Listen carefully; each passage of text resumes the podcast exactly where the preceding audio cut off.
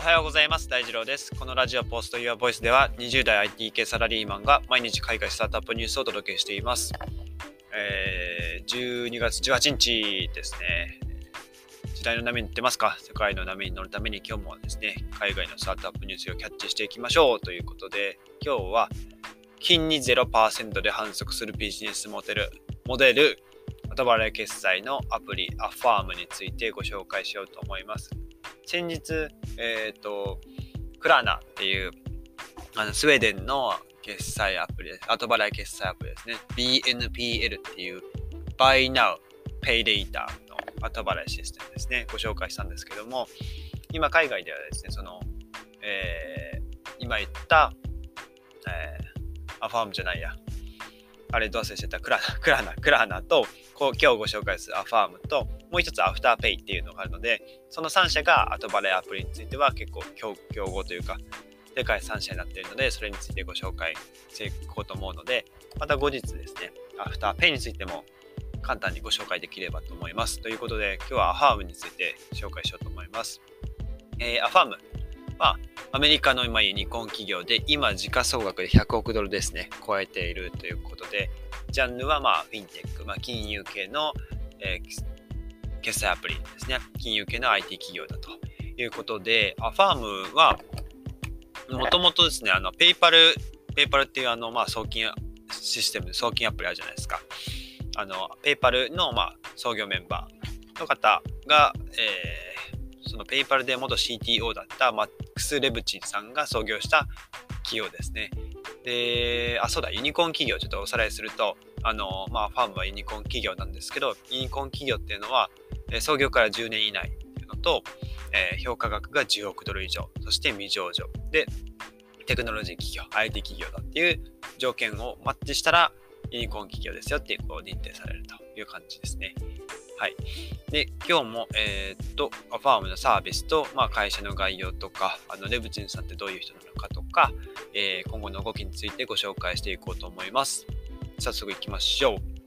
えー、っと、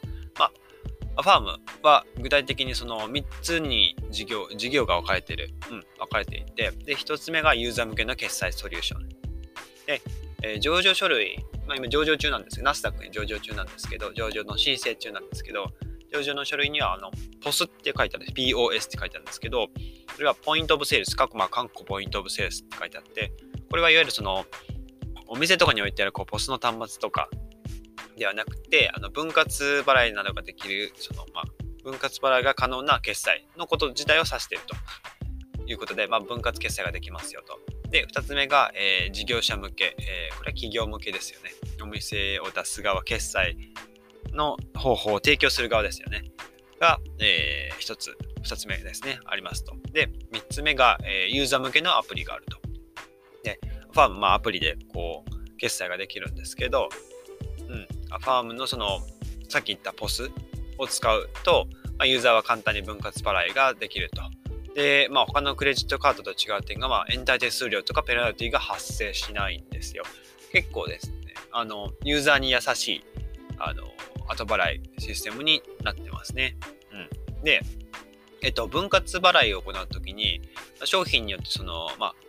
通常のこう、金利があるじゃないですか。あの、後払いするんで。で、金利が発生する場合もあれば、あの、APR って言って、あの、まあ、年換算の金金利、あの、利回りのことですね。えー、まあ、その APR、その、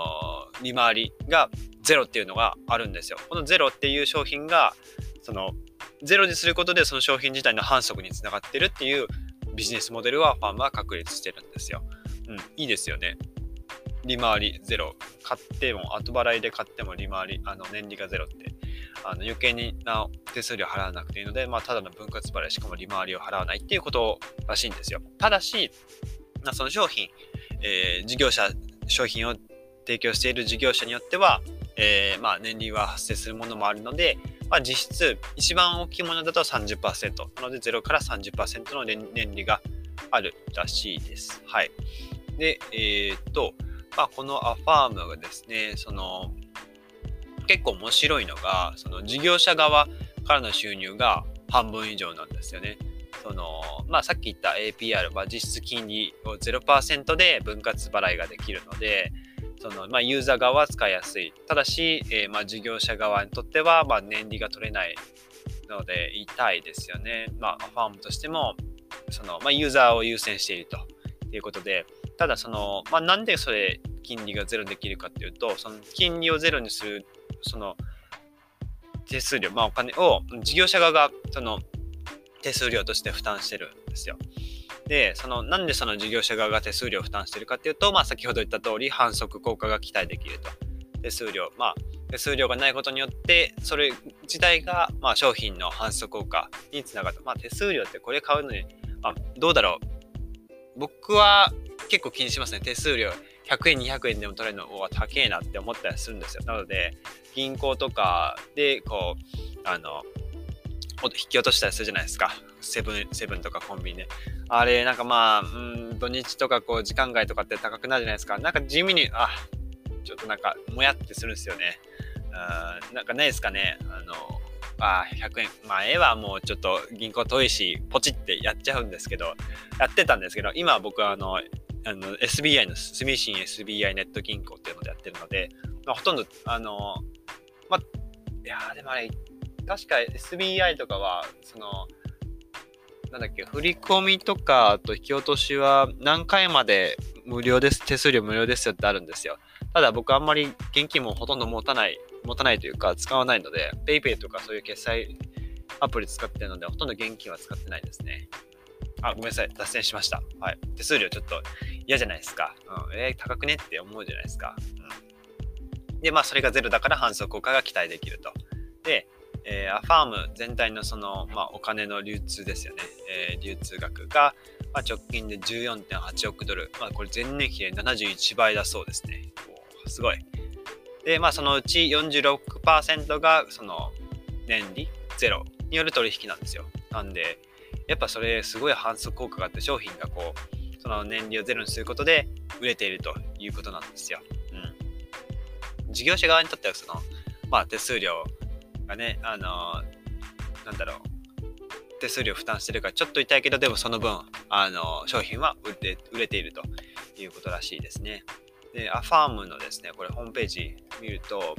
いや、今今一番人気なのがですね、あ、なんだと思います？あの一番人気の商品、アファーム、その後払い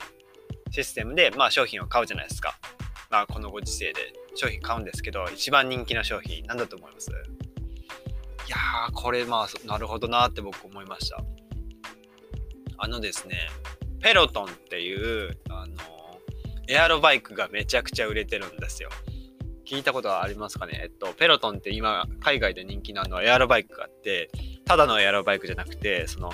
エアロバイクで運動しながら画面がついてて、モニターついてるんですよ。で、そのモニターに、あの、すごい有名な、その、ミュージシャンとかがこう一緒にこう、あの、サイクあのバイク、エアロバイクしてこう、あの、勇気づけてくれるんですよね。その動画を見ながら、こう、あの、自分もエアロバイクで、あの、エクササイズできると。なので、確か日本でもありましたよね。あの、どっか渋谷か、あ、どっかちょっと場所は、場所とブランドの名前も忘れちゃったんですけど、あの、暗闇の中で、あの、みんなでエアロバイクこぐっていう、あれの、あの、リモート版ですね。うん。あれがすごく、ま、流行っていて、まあ、この外に出れないとエクササイズでもしたいっていうところで巣ごもり需要によってそのペロトンっていうバイク、まあ、サービスエクササイズのサービスが売れていると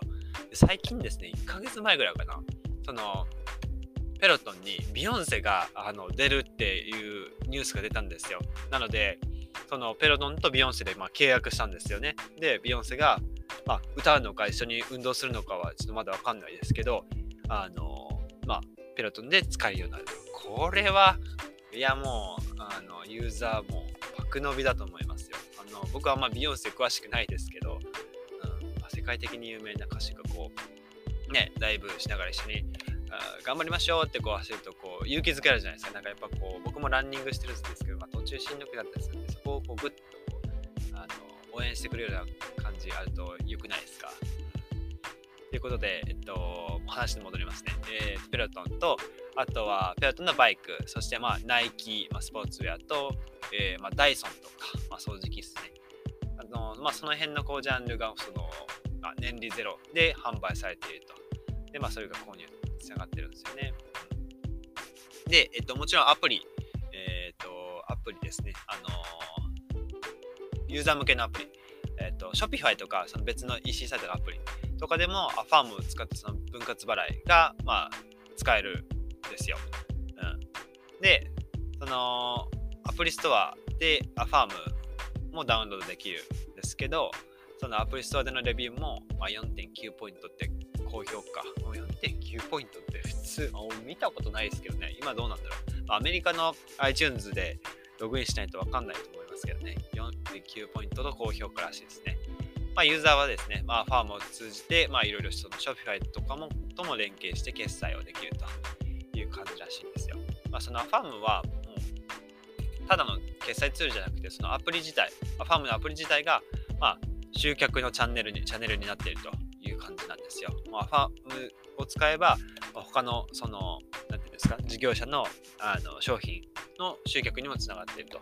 で、まあ、もちろん、その、ユーザーが買ったこう購買データとかから、まあ、その人に合ったこう商品とかを提案するのも可能なんですよね。アファームの中で。うん、で、えっと、まあ、ペロトンの売り上げ、えー、っとですね、なんと30%を占めたアファームの中の売り上げのうち30%をペロトンが占めてですよ。いや、これ、もうペロトンに完全に依存しちゃってるんですけど、うん。で、まあ、これ、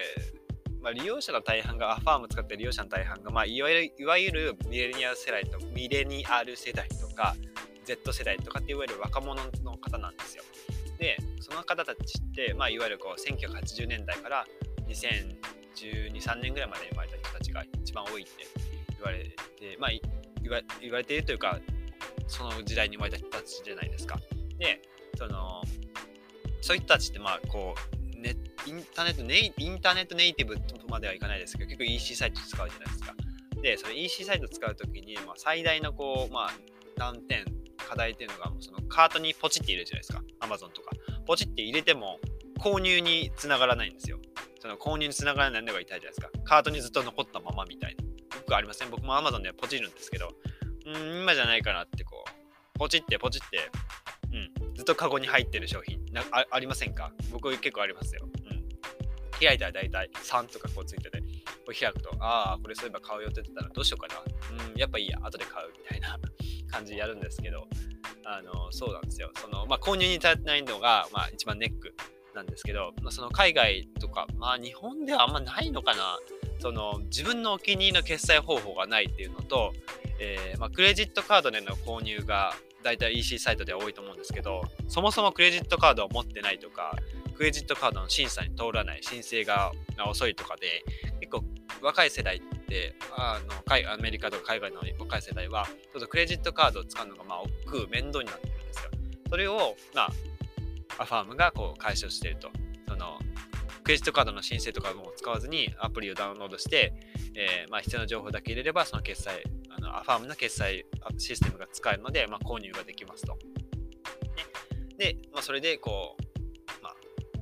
カゴ落ちを突破していくと。まあ、カートに入れる状態からもスッてそのまま決済まで行ってくれると。で、え今買って後で払うっていうシステムですよ。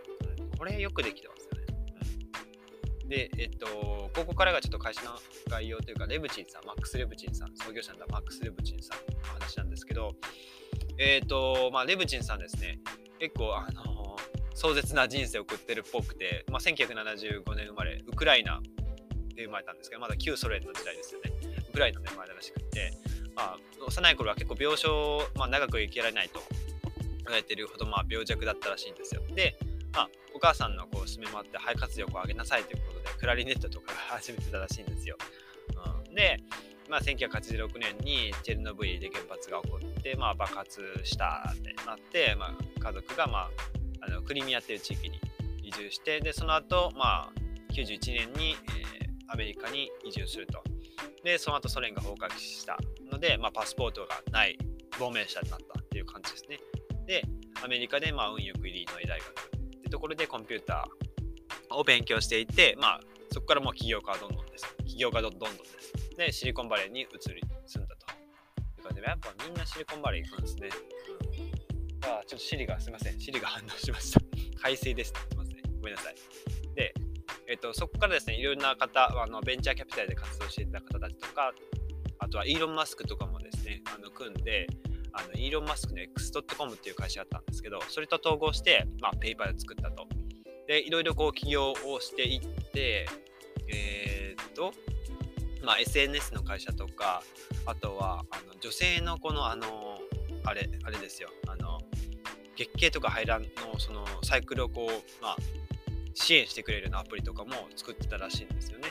で、その後に、えー、っと、ようやく2008年以降ですね、アファームあ、ごめんなさい、2012年だ。2010年にアファームを創業して、で、プロジェクトが公になったのは2013年だと。で、最初はまあ Facebook のログイン使って、まあ、ワンクリックでこう決済できますよっていうツールになっていて、まあその目的としてはさっき言ったようにこう、カゴ打ちを突破する決済ツールとして、あの、売り出していったっていう感じですね。うん、です、です。で、そうですね、今、えー、2020年の9月時点でファーム使う使う人たちは約620万人ですね。うん、で1730万回にも上る取引を行っていると。で、利用している事業者は6500を超えるっていう感じです。うん、素晴らしい、あの、素晴らしい数ですね。数というか、伸びてますね。で、直近の四半期のデータだと、アクティブのユーザーが388万人、平均して、えー、2.2回の取引を行で、まあ、コロナの影響はどうなるかっていうところですね。あ、ごめんなさい。ちょっともうこの辺は今後の動きになってます。えー、失礼しました。で、今後の動き、やっぱコロナの影響で、そのクレジットカクレジットがカード会社に近いような影響を受けているんですよ、アファーム。なぜかっていうと、旅行、旅行事業っていうのはですね、まあ、事業者側にもアファーム側にはとっても決済が行われないので、うん、そこは痛いですよね。事業者側からこうお金がファームに入ってこないので、まあ、決済しないから入ってこないので、事業者側からそのファームに払うお金が減っていく。まあ、当然、共倒れ状態ですよ。ただ、まあ、ファームはさっき言ったペロトンっていうその巣ごもり需要ですね。あの自宅でエクササイズとか、そういった巣ごもり需要が急増して、うんファームの業績はまあかなりこう、まあ、持ちこたえて、ま、ぐっと逆にの伸びつつあるんですよ。ただ、まあ、ペロトに依存しているので、他のその業者を見つけないといけないかなってところはあるかもしれないですね。うん、で、先ほど言った通り、ショピファイともあの連携していて、Shopify の事業者向けにアファームの機能を提供して、決済が行われた一定の手数料を Shopify 側に払うっていう仕組みになってます。で、えっと、まあ、世界的に今これから、まあ、BNPL、あと、えー、Buy Now Pay Later の後払いシステムっていうのはどんどん普及していっていって、まあ、欧州とか中東アフリカだともうすでに全体の6%がこの BNPL を使っていると。で、2023年までには10%拡大するらしいです。で、最後、アメリカ。アメリカは1.6億人を超える、その、いわゆるミレニミレニアル世代と Z 世代がいて、えー、その人たちの25%がクレジットカードを持ってないんですよ。びっくりですよね。審査厳しいのかな？それとも面倒なのかな、うん、どうなのまあ、アメリカといえばクレジットカード大国ですからね。うん、と思ってたんですけど、今、若者たちはクレジットカード持ってないらしいですね。うん、でこれこの人たちにとってはそのファームを使ったその分割払いっていうのはこう有効だよねっていうことですね。まあ、これからまあ本当に、えー、競争が熾烈になってくるとあの欧州では先日ご紹介したクラーあのクラーナとか、まあ、クラーナが絶対的なんですよ、欧州では。で、まあ、またご紹介するオーストラリア発のアフターペイは、これアメリカの市場でもこうぐんぐん勢いを増しててですね、時価総額200億ドルも最近超えたらしいので、うん、あのこの3社がどうなるのか見どころですね。ということで、まあ、短期的にはそのペロトンの売れ行きがそのファームの業績も左右することにはなりそうですけど、まあ、これから注目の、えー、フィンテック企業ということですね。ナスダック上場申請中なので、それも、えー、しっかり見ていきましょうということで、配信が役に立った、いいなと思ったら、ぜひフォローをよろしくお願いします。それでは皆さん、素敵な一日をお過ごしください。バイバイ。